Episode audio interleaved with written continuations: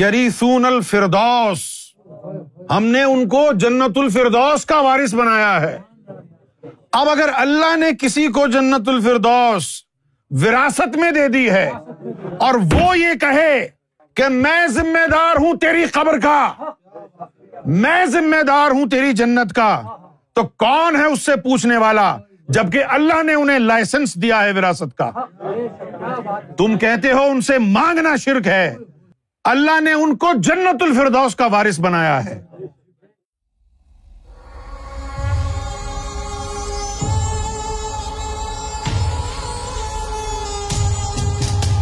علی فلام میم ذالق الکتاب الار بفی حد المتقین ہدایت کا مطلب سمجھنا ضروری ہے۔ اسی طرح ایمان کا بھی مطلب سمجھنا ضروری ہے۔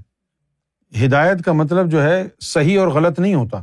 ہدایت کا مطلب ہوتا ہے ڈائریکشن کیا کرنا ہے آپ نے؟ کہاں جانا ہے آپ؟ یہ ہے ہدایت۔ ہدایت کا مطلب یہ نہیں ہوتا کہ جی آپ غلط ہیں یا صحیح ہیں۔ جس طرح گمراہ گمراہ کا مطلب یہ نہیں ہوتا کہ آپ باطل ہیں۔ گمراہ کا مطلب یہ ہوتا ہے راستے میں آپ کھو گئے ہیں۔ پھر اگر کسی نے راستہ دکھایا تو پہنچ جائیں گے۔ تو گمراہ کا مطلب کیا ہو گیا؟ بھٹکنا۔ تو بھٹکنے سے مراد کیا ہے؟ بھٹکنے سے مراد یہ ہے کہ مجھے پتا نہیں چل رہا مجھے کیا کرنا ہے، کہاں جانا ہے۔ فرض کیا کہ میں ناربری جانا چاہتا ہوں اور میں کروئڈن میں ہی ادھر ادھر بھٹک رہا ہوں اور لوگ مجھے پوچھتے ہیں ہاں بھائی، تم ادھر ادھر کہاں جا رہے ہو؟ مجھے مجھے ناربری جانا ہے۔ لیکن میں ادھر ہی ادھر جو ہے، گھوم رہا ہوں کیونکہ مجھے ناربری کا راستہ ہی نہیں معلوم۔ منزل کا معلوم نہ ہونا یا منزل پر پہنچا کیسے جائے گا، یہ معلوم نہ ہونا، گمراہ ہونا۔ ہے گمراہ ہونے سے مراد باطل نہیں ہے، کفر نہیں ہے۔ اسی طرح ہدایت سے مراد یہ نہیں ہے کہ آپ اچھے یا برے ہیں۔ ہدایت کا مطلب کیا ہے؟ اب سب لوگ اللہ کو منانے کی کوشش میں لگے ہوئے ہیں، جنت کو حاصل کرنے کی کوشش میں لگے ہوئے ہیں۔ اسی لیے نمازیں پڑھتے ہیں داڑیاں رکھتے ہیں، دین پر عمل کرنے کی کوشش کرتے ہیں۔ یہ تمام چیزیں ہماری کیا ہیں؟ کوششیں ہیں۔ اب ہم سب کوششیں کر رہے ہیں نا کہ ہم کو جنت مل جائے، کوئی کوشش کر رہا ہے کہ اس کو اللہ مل جائے۔ تو یہ ساری کی ساری نماز، روزہ، حج زکات یہ تمام چیزیں ہماری کوششیں ہیں۔ لیکن ہمیں پتہ نہیں ہے جنت کیسے ملے گی۔ اگر کسی کو پتا ہے تو بتا دے۔ تو ہم جنت کو حاصل کرنے کی کوششیں کر رہے ہیں، لیکن ہمیں معلوم نہیں ہے ملے گی کیسے۔ ہم اللہ کو حاصل کرنے کی کوشش کر رہے ہیں، لیکن ہمیں معلوم نہیں ہے کہ اللہ کا سوراخ کیا ہے۔ تو اب ہمیں کس چیز کی ضرورت ہے؟ کہ کوئی ہمیں ڈائریکٹ کرے، ہمیں ڈائریکشن دے۔ جب ہمیں ڈائریکشن ملے گی تو ہمیں پتا چلے گا کہ یہ کام کریں گے اور یہاں پہنچ جائیں گے۔ اب مسئلہ یہ ہے کہ یہ جتنے بھی لوگ جنت کو پانے یا اللہ کو پانے کی کوششیں کر رہے ہیں، ادھر ادھر بھٹک رہے ہیں۔ اب کس کو ڈائریکشن ملے گی، اس کا فیصلہ اللہ نے کرنا ہے۔ کوششیں سب کر رہے ہیں۔ لیکن کون منزل تک پہنچے گا، کس کو ڈائریکشن ملے گی، اس کا فیصلہ اللہ نے کرنا ہے۔ اس لیے ہم کہتے ہیں کہ ہدایت اللہ کے ہاتھ میں۔ لیکن ہدایت ہے کیا؟ منزل کا صحیح تعین اور وہاں منزل پر پہنچنا کیسے ہے؟ اس کا تعین۔ اور وہاں پر پہنچنے کے اسباب پیدا کرنا، یہ اللہ کا کام ہے۔ اچھا فرض کیا کہ پہلے آپ نے جانا ہے مینچیسٹر اب آپ کہیں ادھر جا رہے ہیں، کہیں ادھر جا رہے ہیں، کبھی ادھر جا رہے ہیں، کبھی ادھر جا رہے ہیں۔ تو آپ کو کیا چاہیے اب؟ ڈائریکشن پھر آپ کو ڈائریکشن ملی کہ جی ایم ٹوینٹی فائیو پکڑو یار۔ ایم ٹوینٹی فائیو سے جو ہے نا ایم فورٹی پکڑو۔ ایم فورٹی سے ایم فورٹی ٹو پکڑو۔ ایم فورٹی ٹو سے جو ہے ایم سکس پکڑو۔ ایم سکس سے مینچیسٹر ایئرپورٹ کا سائن پکڑو A fifty six Manchester airport پہنچ گئے۔ پھر وہاں سے جو ہے سٹی سینٹر کا سائن پکڑ کے سٹی سینٹر میں پہنچ جاؤ۔ اب آپ مینچیسٹر پہنچ گئے۔ اب آپ دوبارہ کال کر کے کسی کو کہتے ہیں کہ یار میں مانچیسٹر تو پہنچ گیا ہوں، اب مجھے اس گھر میں جانا ہے جہاں کے لیے میں مانچیسٹر آیا ہوں، اب اس کی ہدایت دو۔ تو جو لندن سے مانچیسٹر نہیں پہنچ رہا، وہ لندن اور مانچیسٹر کے بیچ میں گمراہ ہے۔ لیکن جو لندن سے مانچیسٹر پہنچ گیا، تو وہ ہدایت والا ہے۔ کیونکہ پہنچ گیا۔ اب اگر وہ کہتا ہے کہ مجھے فلاں گھر میں جانا ہے، تو اب مزید ہدایت کی ضرورت ہوگی یا نہیں؟ اور آپ یہ سمجھیں اگر اجی ابھی تو ہدایت ملی تھی تجھے۔ کیا تو گمراہ ہے جو ہدایت مانگ رہا ہے؟ تو ہم کیا کہیں گے؟ یار، وہ جو ہدایت ڈائریکشن ملی تھی، وہ مانچیسٹر تک کی تھی۔ اب مجھے مانچیسٹر میں ایک خاص گھر میں جانا ہے۔ اب مجھے اس کے لیے ڈائریکشن چاہیے نا۔ تو ایمان کا کیا مطلب ہوا؟ ایمان کا مطلب ہوا نور سے پر ہونا۔ ٹھیک ہے؟ سب سے پہلے ایمان ہوتا ہے اللہ کے نام کا، اللہ کے نام کا، کلمہ طیب کا۔ اس کا نور دل میں جاتا ہے تو آپ مومن کہلاتے ہیں۔ اس کے بعد اللہ تعالی کی صفات پر ایمان لانا کیا ہے؟ کہ اب اس کی کوئی صفت کا، نوری ٹکڑا اس کی صفت کا آ کے دل میں داخل ہو۔ تو پھر آپ کو جو ہے، اب ایمان آپ کا ہو گیا اللہ کی صفات پر۔ پھر جب آپ کو اللہ کا دیدار ہو جائے، تو اب آپ کے اندر نور آ گیا اللہ کی ذات کا۔ اب آپ بن گئے مومن باللہ۔ قرآن نے کہا ہے وہ یؤمن باللہ اور جو کوئی اللہ کی ذات پر ایمان لانا چاہے، یہدی قلبہ۔ اب دیکھیے کہ ہم ایک بس میں بیٹھ کے مانچسٹر جا رہے ہیں۔ تو اب مجھے بتائیں کہ بس میں پچاس آدمی بیٹھے ہیں۔ اب آپ نے پوچھنا ہے کسی سے مانچسٹر کا راستہ تو کون پوچھے گا؟ ڈرائیور پوچھے گا، ڈرائیور کو بتا دیا جائے گا۔ آپ کو پتا چلنے کی ضرورت ہے جو پیچھے پیسنجر بیٹھے ہیں۔ نہیں نا؟ کون لے کے جا رہا ہے؟ ڈرائیور۔ اسی طرح یہ انسان کا جسم ہے۔ انسان نے اللہ تک پہنچنا ہے، اللہ کی ذات تک پہنچنا ہے۔ ہدایت کس کو دے گا؟ وہ پورے انسان کو تو نہیں دے گا نا۔ یہ کلب وہ کلب کے ذریعے اللہ تک پہنچے گا تو کلب کو ہدایت مل جائے گی۔ کلب کے ذریعے پہنچے گا نا اللہ تک اللہ کلب کو ڈائریکشن دے دے گا۔ تو یہ مختلف درجے کے ایمان ہے اب جیسے سورہ مومنون ہے، وہ کہنے کو تو مومن ہے اس کا نام، سورت کا۔ لیکن اس میں جو مومن کی صفت بیان ہوئی ہے، وہ عام مومن کے اندر نہیں ہوتی ہے۔ پوچھیے وہ کون سی صفت ہے؟ وہ مومن تو جنت کے لیے دعائیں کرتا ہے۔ اس آیت میں لکھا ہوا ہے کہ یہ جنت کے وارث ہیں۔ اب یہ کون سے مومن ہے جو جنت کے وارث ہے اب ہماری مجلس میں اماد الاسلام صاحب بھی بیٹھے ہیں، مولوی ہیں، عالم دین ہے ان کے سامنے ہم یہ کہتے ہیں کہ اگر اللہ نے اپنے یاروں کو، دوستوں کو جنت کا وارث بنایا ہے، تو داتا اور خواجہ اور گور شاہی اگر کسی بندے کو کہہ دیں میں تجھے جنت دیتا ہوں، کون روکنے والا ہے جب اللہ نے وارث بنایا ہے ان کو؟ یہ اللہ تعالیٰ فرماتا ہے، قد افلح المؤمنون۔ کہ کامیابی اس دن صرف مومنین کی ہے، باقی کوئی کامیاب نہیں ہوگا۔ اب مومنین کون ہے الزینہ وہ لوگ۔ ہم، جو کہ فی صلاطیہم خاشعون۔ کہ جو اپنی نمازوں کے اندر ان کے وجود باطنی نماز سے نکل کر رب کے پاس چلے جاتے ہیں۔ اور ولزینہ اور وہ لوگ ہم جو کہ انل لغوی معردون کہ وہ لوگ جو فضول کاموں سے آراز کرتے ہیں۔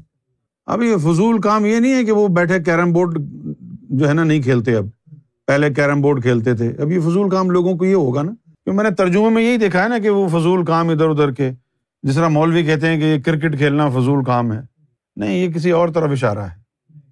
یعنی وہ کوئی ایسا کام نہیں کرتے جس میں انہیں نور کا فائدہ نہ ہو۔ اس کے بعد کہا و لذینہ وہ لوگ، مومنوں کی بات ہو رہی ہے یہ اب ساری، جو کامیاب ہوئے مومن، وہ۔ و لذینہ وہ لوگ ہم جو کہ زکاتی فائلون، جو زکوٰۃ کا فیل عطا کرتے ہیں۔ زکوٰۃ ادا نہیں کرتے، زکوٰۃ کا فیل ادا کرتے ہیں۔ اور پھر کہا و لذین ہم لی فروج ہم حافظون۔ جو اپنی تمام ظاہری اور باطنی شہوات کی حفاظت کرتے ہیں۔ پھر اس کے بعد میں نے دو تین چھوڑ دیے ہیں۔ و لذین ہم اللہ صلاحم یو حافظون کہ وہ لوگ جو اپنی نمازوں کی حفاظت کرتے ہیں۔ اب نمازوں کی حفاظت کیا ہے؟ تم کو تو نہیں پتا۔ نمازوں کی حفاظت کیا ہے؟ تم کو پتا ہے۔ نماز کوئی چوری ہو رہی ہے جو آپ اس کی حفاظت کریں گے۔ پھر نماز کی حفاظت کیا ہوئی؟ وہ نماز کی حفاظت کرنے والے مومن کون ہیں؟ وہ وہ ہیں کہ جو سو گئے۔ نماز کا وقت ہو گیا، اٹھے نہیں۔ تو نماز ضائع ہو گئی نا؟ حفاظت نہیں کر پائے نا؟ لیکن مومن وہ ہوں گے نا کہ جو سو جائیں، نماز کا وقت آئے، ان کے اندر کی مخلوقیں نکل کے نماز پڑھ لیں، نماز ضائع نہ ہونے دیں، اور وہ سوتا رہے۔ یہ ہے حفاظت نماز کی۔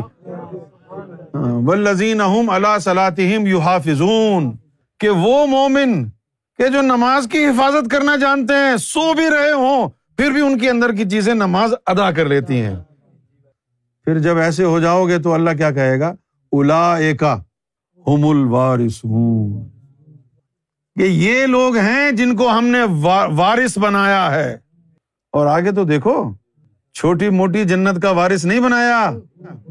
الزین یری سون الفردوس۔ ہم نے ان کو جنت الفردوس کا وارث بنایا ہے۔ اگر مجھے اپنے آبا و اجداد سے کوئی چیز وراثت میں ملتی ہے، تو میری مرضی میں اس میں سے جس کو چاہے حصہ بانٹ دوں۔ یا نہیں بانٹ سکتا؟ اب اگر اللہ نے کسی کو جنت الفردوس وراثت میں دے دی ہے اور وہ یہ کہے کہ میں ذمہ دار ہوں تیری قبر کا میں ذمہ دار ہوں تیری جنت کا۔ تو کون ہے اس سے پوچھنے والا؟ جبکہ اللہ نے انہیں لائسنس دیا ہے وراثت کا۔ تم کہتے ہو ان سے مانگنا شرک ہے۔ اللہ نے ان کو جنت الفردوس کا وارث بنایا ہے۔ وہ مدد کو تو گولی مارو۔ وہ جس کو چاہے جنت کا ٹکٹ دے دیں۔ کیونکہ اللہ نے ان کو جنت الفردوس کا وارث بنایا اب یہ بھی مومن ہے تو عام مومن تو نہ ہوئے نا یہ؟ تو کوئی خاص ہی مومن ہوئے نا؟ اچھا پھر کیا لکھا ہے؟ الزین یری الفردوس، ہم فی ہا خالدون۔ اور یہ کوئی کرائے پہ نہیں لی ہے انہوں نے فردوس؟ کہ ہفتہ دس دن، سال، دو سال، دس سال کے لیے ہوں گے۔ ہم فی ہا خالدون، ہمیشہ وہاں پر، ہمیشہ وہاں پر وہ مقیم رہیں گے، ہمیشہ کے لیے۔ اس لیے تو حدیث شریف میں کہا گیا ہے کہ جس کو جس سے محبت ہوگی، وہ اس کے ساتھ ہوگا۔ تو اللہ تعالیٰ جب کسی کو اپنی محبت عطا فرماتا ہے، تو اس کو وراثت بھی تو دیتا ہوگا نا کہ اگر اب اس سے کسی نے محبت کر لی، وہ اس کے ساتھ آئے گا، تو اس کے ساتھ اس کو رکھنا بھی پڑے گا، لہذا اس کو وراثت دے دو۔ تو فرق آپ کے سامنے ظاہر ہے۔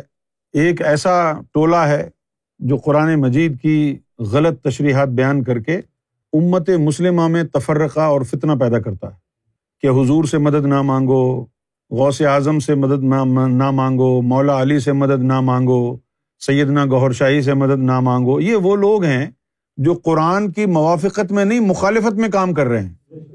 یہ وہ جوہلا ہیں، یہ وہ مردود لوگ ہیں جن کو نہ اللہ رسول کا پتا نہ قرآن مجید کا پتا الٹی الٹی کہانیاں سناتے ہیں۔ جبکہ قرآن مجید میں ان کے تمام عقائد کا رد موجود ہے۔ اگر آپ قرآن مجید سے رجوع کریں، تو قرآن مجید سے ہم کو پتا چلتا ہے، لے بھائی، اللہ تعالیٰ نے تم امتیوں کو کہا ہے کہ حضور کی مدد کرو۔ او بھائی، ایک امتی حضور کی اگر مدد کرے گا، اللہ نے اس کو مشورہ دیا ہے۔ تو کل امتی کو اگر مدد کی ضرورت ہوئی، تو نبی سے اور علی سے مانگنا شرک ہو جائے گا اس کے لیے۔ اگر ان سے مانگنا شرک ہے، تو اللہ میاں کو یہ کام غیرت سے ہٹ کے کیوں کروانا پڑا ایک عام انسان سے کہ وہ محمد رسول اللہ کی مدد کرے۔ کہ اگر عام امتی مدد کرنے کے قابل ہے اللہ کی نظر میں، تو کیا محمد رسول اللہ امتی کی مدد نہیں کر سکتے؟ تو یہ ان لوگوں نے ایک خلفشار پیدا کیا ہے۔ دین اسلام کی جڑیں کاٹی ہیں۔ اور یہ ان لوگوں سے کوئی بھلائی کی امید نہیں ہے۔ یہ مدد کا منع کرتے ہیں کہ مدد نہیں مانگو۔ اللہ تعالیٰ فرماتا ہے کہ میں نے مومنین کو جنت الفردوس کا وارث بنا دیا وراثت دے دیے اب اگر آپ کی سمجھ میں نہیں آتی ہے وراثت کا کیا مطلب ہے، تو پھر آپ آپ اپنا ہی سر پیٹیں۔ وراثت کا مطلب تو یہ ہوتا ہے کہ بھائی انہیریٹینس میرے آبا و اجداد نے کوئی چھوڑی ہے، اب وہ میرے گلے پڑ گئی ہے۔ اب میں اس کو رکھوں، اس کے اوپر جو ہے قبر بنا لوں اپنی، یا میں اس کو لوگوں میں بانٹ دوں۔ اگر میں لوگوں میں بانٹ دوں تو کون پوچھنے والا ہے؟ میری میری وراثت میں میں جس کو چاہے دوں۔ تو اللہ نے جب اپنے یاروں کو، دوستوں کو جنت الفردوس کی وراثت دی ہے، تو کیا مذاکرہ ہے کہ اللہ نے کسی کو دار النعیم کی نہیں دی ہوگی وراثت؟ دار القرار دار السلام دار العدن دار الماوا دار الخلد کی نہیں دی ہوگی؟ جب جنت الفردوس تک کی پلاٹنگ ہو گئی ہے، جنت الفردوس تک کی بات ہو گئی ہے کہ اس کی بھی وراثت ہم نے اپنے بندوں کو دے دی ہے، تو باقی جنتیں تو نچلے لیول کی ہیں۔ سب سے مشکل کام تو یہ تھا یہ تو ایسی ہے جیسے کہ ایک گھر جو ہے سونٹن ایتھ میں ہے اور دوسرا گھر سینٹرل لنڈن میں ہے۔ کہ اگر کوئی سینٹرل لنڈن میں کوئی ایون فیلڈ کا اپارٹمنٹ آپ کے نام کر دے، تو کیا آپ کو یہ سمجھنے میں مشکل ہوگی کہ جی تھونٹن ایتھ میں نہیں دے سکتا وہ؟ سینٹرل لنڈن میں اگر وہ آپ کو بلڈنگ دے سکتا ہے، تو سونٹن ایتھ میں کیسے نہیں دے سکتا؟ تو اگر اللہ تعالی نے جنت الفردوس کی وراثت اپنے بندوں کو دے دی ہے، تو اس سے نیچے تو ساری چھوٹی جنتیں ہیں۔ ان کی وراثتیں تو ادھر ادھر بانٹ دی ہوں گی بھائی، اس میں تو جو بکرا، گھوڑا، جو بھی آئے، بھر دو۔ کیونکہ زیادہ اسکروٹنی تو جنت الفردوس کی تھی، کیونکہ وہاں پر اللہ نے اپنا دیدار دینا ہے۔ جس جگہ اس نے دیدار دینا ہے، اگر وہ جنت بھی اللہ تعالیٰ نے اپنے بندوں کو وراثت میں دے دی ہے، تو پھر کیا رہ گیا؟ کیا رہ گیا پھر؟ اس کے بندے جن کو وراثت دی ہے، جس کو چاہیں لے جائیں، کھڑا کر دیں۔ آ جاؤ۔ دیکھو یار کو۔ اچھا جب میں قرآن کی بات نہیں تشریح بیان کرتا ہوں، تو لوگ کہتے ہیں، دیکھو جی قرآن کو بگاڑ رہا ہے۔ تو تم خدا کا خوف کرو۔ تم خود پڑھو یار۔ یہ الفاظ قرآن کے ہیں۔ میں تو لوگوں کا ترجمہ بھی نہیں پڑھ رہا۔ میں تو اس طریقے سے ترجمہ کر رہا ہوں جو اگر آپ کو اردو آتی ہے، آپ کو بھی سمجھ میں آ جائے۔ جیسے کہ اب یہ الفاظ ہی دیکھ لیں نا آپ۔ یہ الفاظ کیا کہہ رہے ہیں؟ کہ الزینہ کہ وہ لوگ یری سونا وراثت رکھتے ہیں۔ الفردوس، فردوس کی، ہم اور وہ لوگ فیحا اندر رہیں گے اس کے خالدون ہمیشہ کے لیے۔ نہیں، وہاں سے تو ترجمہ بھی نہیں پڑھ رہے وہی ترجمہ کر رہے ہیں جو قرآن مجید کے عربی زبان کے مطابق ہے۔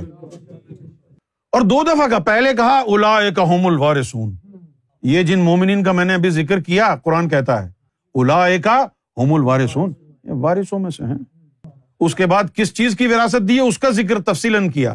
کہ الزین یریسون الفردوس کے وراثت میں ہم نے ان کو فردوس دی ہے۔ ہاں،, ہاں۔ تو قرآن تو کہتا ہے کہ فردوس تک کی جو جنت ہے، وہ اللہ نے اپنے بندوں کو وراثت میں دے دی ہے۔ تو قرآن کے مطابق تو مرشد اگر چاہے، جس بندے کو چاہے، وہ فردوس کے اندر جگہ دے دے، کیونکہ اللہ نے اس کو وراثت دی ہے۔ لو جی وراثت دے دی جنت کی اور مدد نہیں مانگنا ان سے۔ حد ہو گئی یہ تو۔ اور حد بھی ہوئی ہے جہالت کی۔ اب بتائیے کہ مولا علی، اگر کسی بندے کو یہ کہہ دیں کہ جی آپ چھوڑیں سب کچھ، ہم آپ کو جنت الفردوس میں جگہ دے دیں گے، تو کیا مولا علی ایسا کر سکتے ہیں یا نہیں؟ پھر یہ پوچھتے ہیں کہ بھائی ان کے والد صاحب نے تو کلمہ ہی نہیں پڑھا تھا۔ ہے نا لکیر کے فقیر؟ ان کو دراصل بغض انہیں ہستیوں سے ہے۔ جلیس الاولیا جلیس الانبیاء ہیں یہ۔ اور یہی وجہ ہے کہ انہوں نے ولیوں کی جو ہے، مولا علی کی اولیا کی فقرا کی اور فقرائے اہل بیت کی مخالفت کی۔ آپ تاریخ اسلام پڑھ کے دیکھیں۔ اہل بیت الزام کے جو آئمہ کرام گزرے ہیں، یا تو ان کو زہر دے کے مارا گیا، یا ان کو جیلوں میں ڈال دیا گیا۔ امت نے یہ نہیں ہے کہ صرف یزید تھا، چودہ سو سال سے آل رسول پر ظلم ڈھائے جاتے رہے ہیں۔ چودہ سو سال سے۔ صرف کربلا یاد ہے تمہیں۔ باقی کچھ یاد نہیں ہے اور پتا نہیں ہے تمہیں۔ یہ کہانی شروع سے چل رہی ہے۔ شروع سے چودہ سو سالوں سے آل رسول پر ظلم ہوتا آیا ہے۔ لیکن اب نہیں ہونے دیں گے۔ کیونکہ امام مہدی جو آ گئے ہیں۔